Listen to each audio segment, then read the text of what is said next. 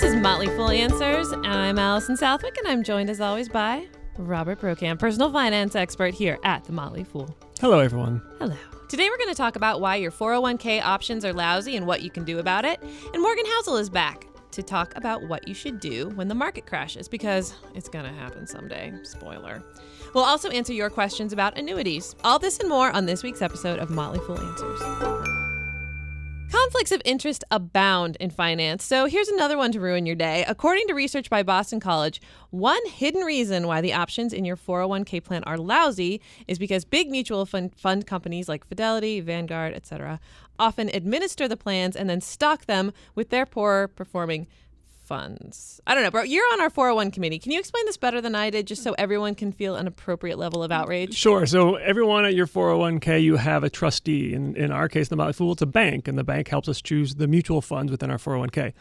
However, that trustee can also be a mutual fund company. And what this study found was that when you have a mutual fund company as a trustee of your 401k, they're more likely to choose their own funds. They don't have to, but they can. In fact, the study found that they're more likely, twice as likely to kick out funds from another company and more likely to include funds from their own company. Obviously, that makes them money. The problem is, a lot of the times, these added funds have subpar returns. In fact, um, last year, the uh, Fidelity settled a class action lawsuit from its own employees who sued Fidelity for including too many Fidelity funds in the 401k and too many high cost Fidelity So funds. Fidelity Funds employees sued their employer for administering their 401k and doing a lousy job of it. That's right, because What a ringing endorsement. the 401k provider has a fiduciary responsibility. We've talked about this before. That means a legal um, legal obligation to put the person's interests first. So if, when you offer a 401k, you have to put their interest first and not, if you're Fidelity, Fidelity's interest first and just order, offering Fidelity funds. So that settled last year, and I'm sure now they have more choices. so what do you do if your 401k options are awful? Well, um, one thing to do is consider, first of all, how much you want to contribute to the 401k. You should always take advantage of the match up to that point. Then, if you have a lousy 401k and you're married, maybe contribute more to your spouse's plan or look to an IRA, whether a traditional or a Roth, because in an IRA, you have more investment choices and more control over the costs. If you can max out both a 401k and an IRA, great. Most people can't do it. So I think it's fine to do 401k up to match and then an IRA. And just accept that your money's going to a potentially lousy 401k option? Yeah, because it's still worth it when you're getting that match. I mean, if you're going to put in thousand dollars in the 401k and your your boss is going to put in 500, that's a good deal. It's hard to pass that up, even with lousy funds. The important thing to know, though, is when you leave that company, you can take those with you as a rollover rather than leaving them in there. Just make sure you move it to another to an IRA or another 401k. Don't cash it out because then you'll owe taxes and penalties. And then you can put it in whatever you want. exactly. Yeah, so that's Right. not bad. All right, so just suck it up, I guess. I don't love that advice. I don't like advice where it's like you just have to deal with it. Well, it. okay. So the other thing we do, and we have this on the Motley Fool website, a letter to give to your boss about, hey, dear boss, let's get a better 401k. If the boss, Rally the cause, yeah. if the boss and the HR crew are part of the company, it's their 401k too, right? They have an a vested interest in making it better. The deal is, it does cost money to run a 401k. So the it might be your 401k stinks because the employer, the boss, has said, "Listen, I can't shoulder these expenses, so I'm just going to have to pass them on to you." And that's how they do it. It's much more common in small plans than bigger plans. If you're like I have a company of like 20 people, you often don't have choice. You may not be able to go to Vanguard or Fidelity. You have to go to like the local insurance guy. And not only are you not going to have uh, low costs, but then that person is going to come and make recommendations for you. And there have been studies that showed that those recommendations are also conflicted. That financial advisor who's helping you with the plan, quote unquote, helping you with the plan, is going to put you in funds where they're going to make more money. And I, I saw this recently from a, a Motley Fool reader who had a 403b, which is like a 401k, but it's for nonprofits, often an insurance product. And the person was selling a poorly performing fund, no index funds in the 403b, so no low, co- low cost choices. But that's because the financial advisor would make more money that way. All right, so if you don't like it, sharpen your pitchforks and storm the castle. That's right. Make make some noise. 401k power to the people. Finally, those good times are coming. Those good times are coming. Good times are coming to an end. So Morgan Housel is back this week. I'm here. Hey, Morgan, how you doing? Good. How you doing? I'm good. He's a senior analyst on Motley Fool One and an expert in behavioral finance. And to kick it off, I wanted to read off some really fun little headlines from the news recently. All right. Which include Doomsday clock for global market crash strikes one minute to midnight as central banks lose control. That's one. Another one. An expert that correctly called the last two stock market crashes is now predicting another one. And then the last one I thought was fun is the China crash is a canary in a coal mine. So, Morgan is back to talk about how, in the eloquent words of Samuel L. Jackson, you can hold on to your butts when the market tanks. I, we're a family show, so I can't even say the words that I want to to, to respond to those headlines. Yeah? They, they drive me nuts, and I think they're totally irresponsible for people. The second one, I think, where he said uh, the expert who predicted the last two, those are the ones that that I think I find are the are, are the worst because in almost all of those cases, it's expert predicted the 2008 crash. Yeah, but he had been predicting it since 1970. Right. And there's a big difference between he predicted the crash and he predicts crashes, one of which happened to occur in 2008. There was there was no there's not a single person who I think in hindsight you can look back and say correctly predicted the crash of 2008 for the right reason. There are a lot of people who predicted it for the wrong reason. They said we're going to have a crash because interest rates are going to surge and the dollar is going to collapse when the opposite occurred. And there are a lot of people who predicted the crash, maybe for what looked like the right reason, but they had been predicting it for 10 or 20 years before that. And they've and they've predicting they predicted the crash correctly, but they didn't predict the rebound. So Right. even as stocks started to recover in March of 2009, they were still saying this is a, this is a head fake. Don't fall for this. Stay out of the market. I mean, people like Peter Schiff and, and Nouriel Rubini, these people who, who became famous for predicting that crash, stayed bearish well through the Well, recovery. And virtually all of those guys that you just mentioned too, the catalyst that they thought was going to cause the global the, the global economy to crash was surging interest rates and a collapsing dollar. Instead, interest rates fell to zero and the dollar became the strongest it had been in a decade. Right. And So they they've got since it- they probably got- been saying interest rates are going to go up. They can't stay. Oh, this they've been low. saying that for six and, years now. and here we are. It's still generally where they were. And recommended buying gold and Yes, XYZ. that's true. Oh my gosh, oh gold. So, so I, I think that's what drives me crazy about when people say expert who predicted the last crisis. It's giving him this sense of authority that almost none of them deserve. Man, I you ju- you guys just came out of the Passionate. Passionate. running at a sprint. Wow. Um, all right, well, let's take a step back for a moment and talk about um, market crashes. Is there like a strict definition for like does someone with an economics degree say, "Oh, yep, it's official. This is a market crash." I would say a bear market is 20% when you've declined 20% from the recent high. in a quarter, a week, a month, a day. From from the recent high. From the From the, recent from high. the, so at Yeah. any Yeah. point. Okay. yeah. Um, so the market's been really good for a really long time, Yeah. which is me leading a lot of people to think it's high time we're due for a bear market. Do you feel we are high time due for not to be like calling the market here, Yeah. but these things come and go at a pretty I don't know. How often do we have market crashes? So if you look at like the last 100 years, there's been roughly on average a 10% decline about every year. A 20% de- decline two or three times per decade. A 30% decline about once a decade and a 50% decline twice in the last century. Uh, and, and you know, especially when we're talking about something like 10% declines, they tend to happen with relative frequency, about every year. There have been some stretches in the 1990s and over the last three years where we haven't had a 10% correction, but over the long stretch of history, they're fairly common. But crashes don't happen because we're due for one. That's that's just not how they work. They happen because specific events transpire in the economy or something that shakes people's confidence or a war or an impending recession.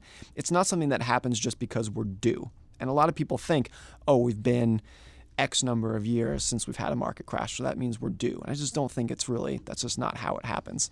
You know, during the 1990s, there was a period where we went almost 10 years without a recession, and I think something like seven years without a 20% pullback. So But you can you can so go long depressed in the 90s. Is that true? Remember, we were all listening to like grunge R.E.M. music and yeah. REM. Yeah. Why were we so depressed? If We things had it were made so back then. great? Yeah. we had idea.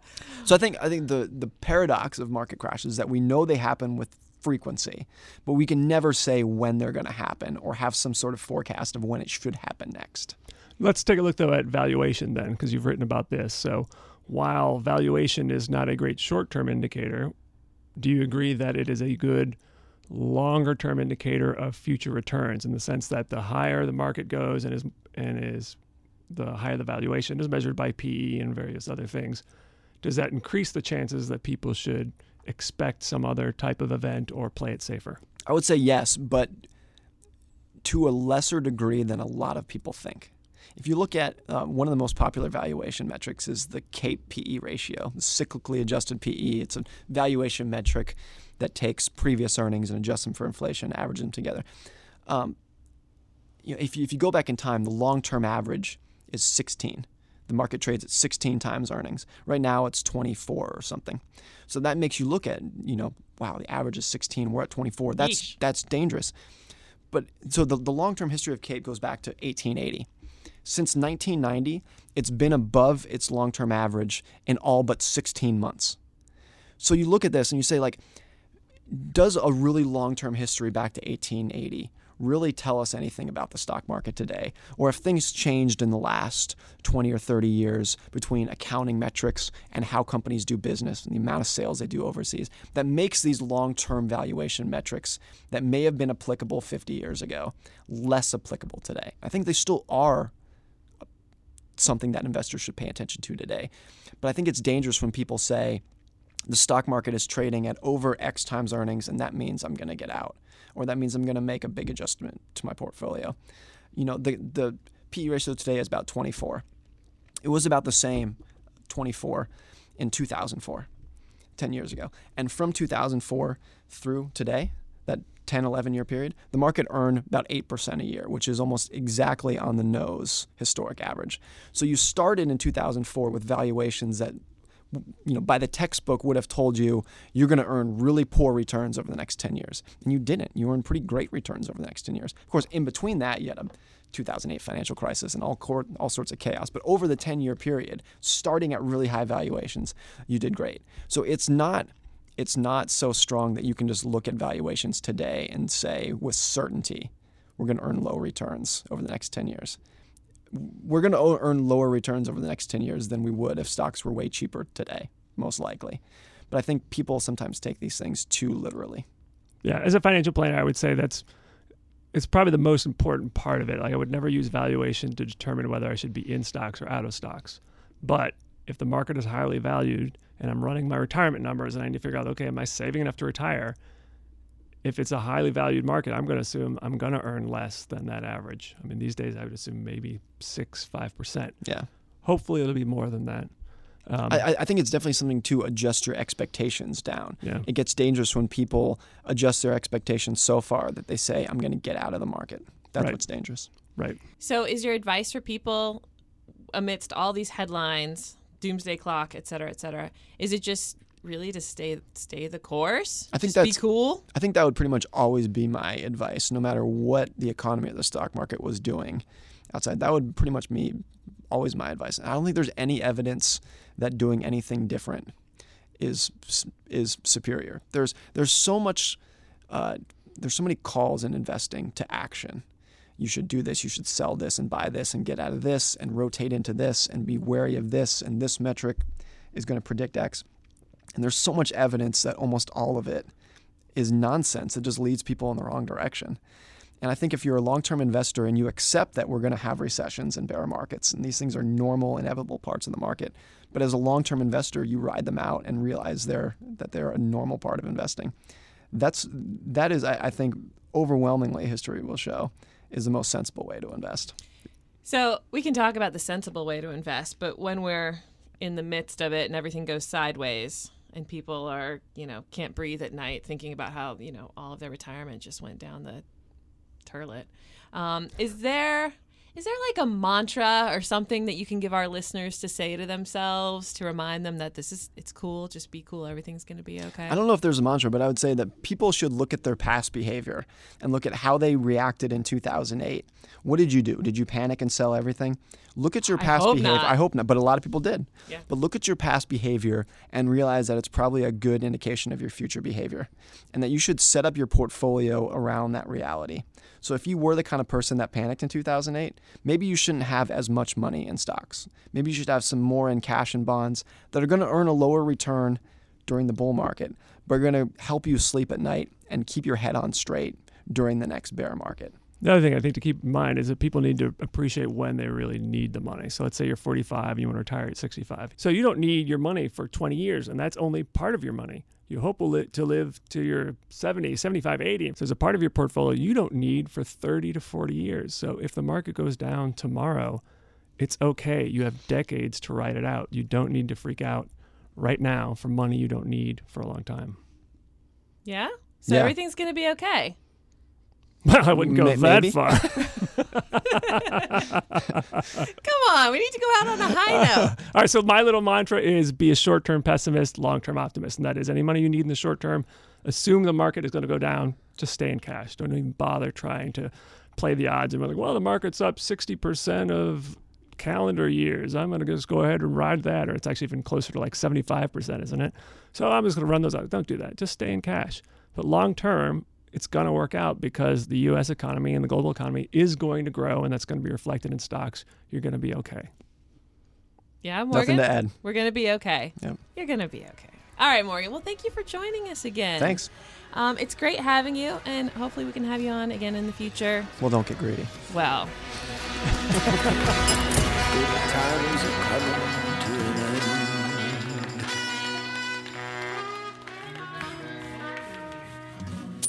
let's head to the mailbag. Dun, dun, dun. We've gotten so much mail from you guys. It's awesome. Uh, today, we only have time to answer one question, but it comes from Rick. Rick wants to know As I am getting prepared for retirement in two to four years, I've been considering investing in fixed annuities using funds not needed in the near future.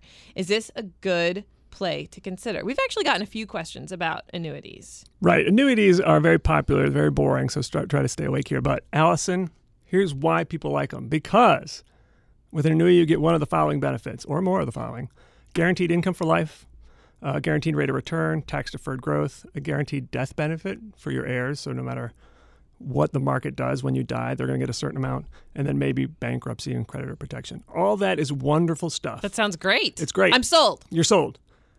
The problem with all of this is the cost. If annuities were much cheaper, I would be recommending annuities left and right. So for the average annuity, the cost per year is two and a half percent. It can go as high as five percent. Um, annuities are also very complicated.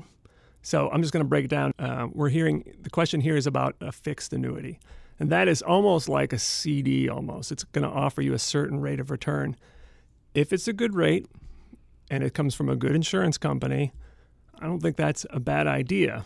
The problem with any annuity is though you got you need to understand when you can get your money back. Sometimes you pay a penalty for up to 10 years if you get your money out sooner. So I don't think that's a bad idea. Uh, another type is the income for life annuity. You hand over these days like $100,000. Someone who's a 65 year old male would get $6,500 a year for life every year um, which I don't think is a bad idea. It's like creating your own pension. It's guaranteed income. Don't have to worry about the stock market. Don't have to worry about living too long and outliving your money. Um, the problem is, it is an irreversible decision. Once you hand over that money, they have it. Once you die, that money stops. Although you can do some things about having it continue to maybe your spouse, but for a lower amount. That's not a bad idea either for a certain amount of money. Actually, there's studies that show that the more guaranteed income you have, the happier you are in retirement. Just don't do it with all your money. The worst of the annuities is the variable annuity, and it's like a 401k. You contribute your money and you choose from 10, 20 mutual funds. The thing is, you don't get a tax break when you put the money in, so there's no deduction like you would get with a traditional 401k. And that's where the expenses are the highest, two and a half percent. I'm looking at one that's from Transamerica that really is the highest expense is 4.99 percent Oof. a year, and the prospectus is 480 pages long, and you have to leave the money in there for nine years. If you take it out before then, you can take out a little bit, you pay a penalty. Like there's just very few reasons why someone would choose that type of annuity. The problem is those type of annuities are sold 10 times more than the other annuities that have some benefits. That's because of the huge commissions you can I get I was going to say those. that's because someone's making money selling That's them. That's exactly the problem. So basically, most annuities, I would say, avoid them, except for these ones that provide a, a guaranteed rate of return or a guaranteed income for a very, just a small portion of your portfolio. All right. Well, that's not bad. That wasn't too boring. That wasn't too boring, really? No, I don't think so. Oh, well, thank. That's you're only saying that because I have my shirt off. Not really. I don't really have my shirt off. Again, folks, I'm sure you're glad that this is a radio show. All right, and that's actually going to do it for today. Show is edited by Rick Engdahl with theme music composed and performed by Dayana Yochim. Our e- email is answers at fool.com. For Robert Brokamp, get your shirt back on. This is a workplace. I'm Allison Southwick. Fool on. And your pants!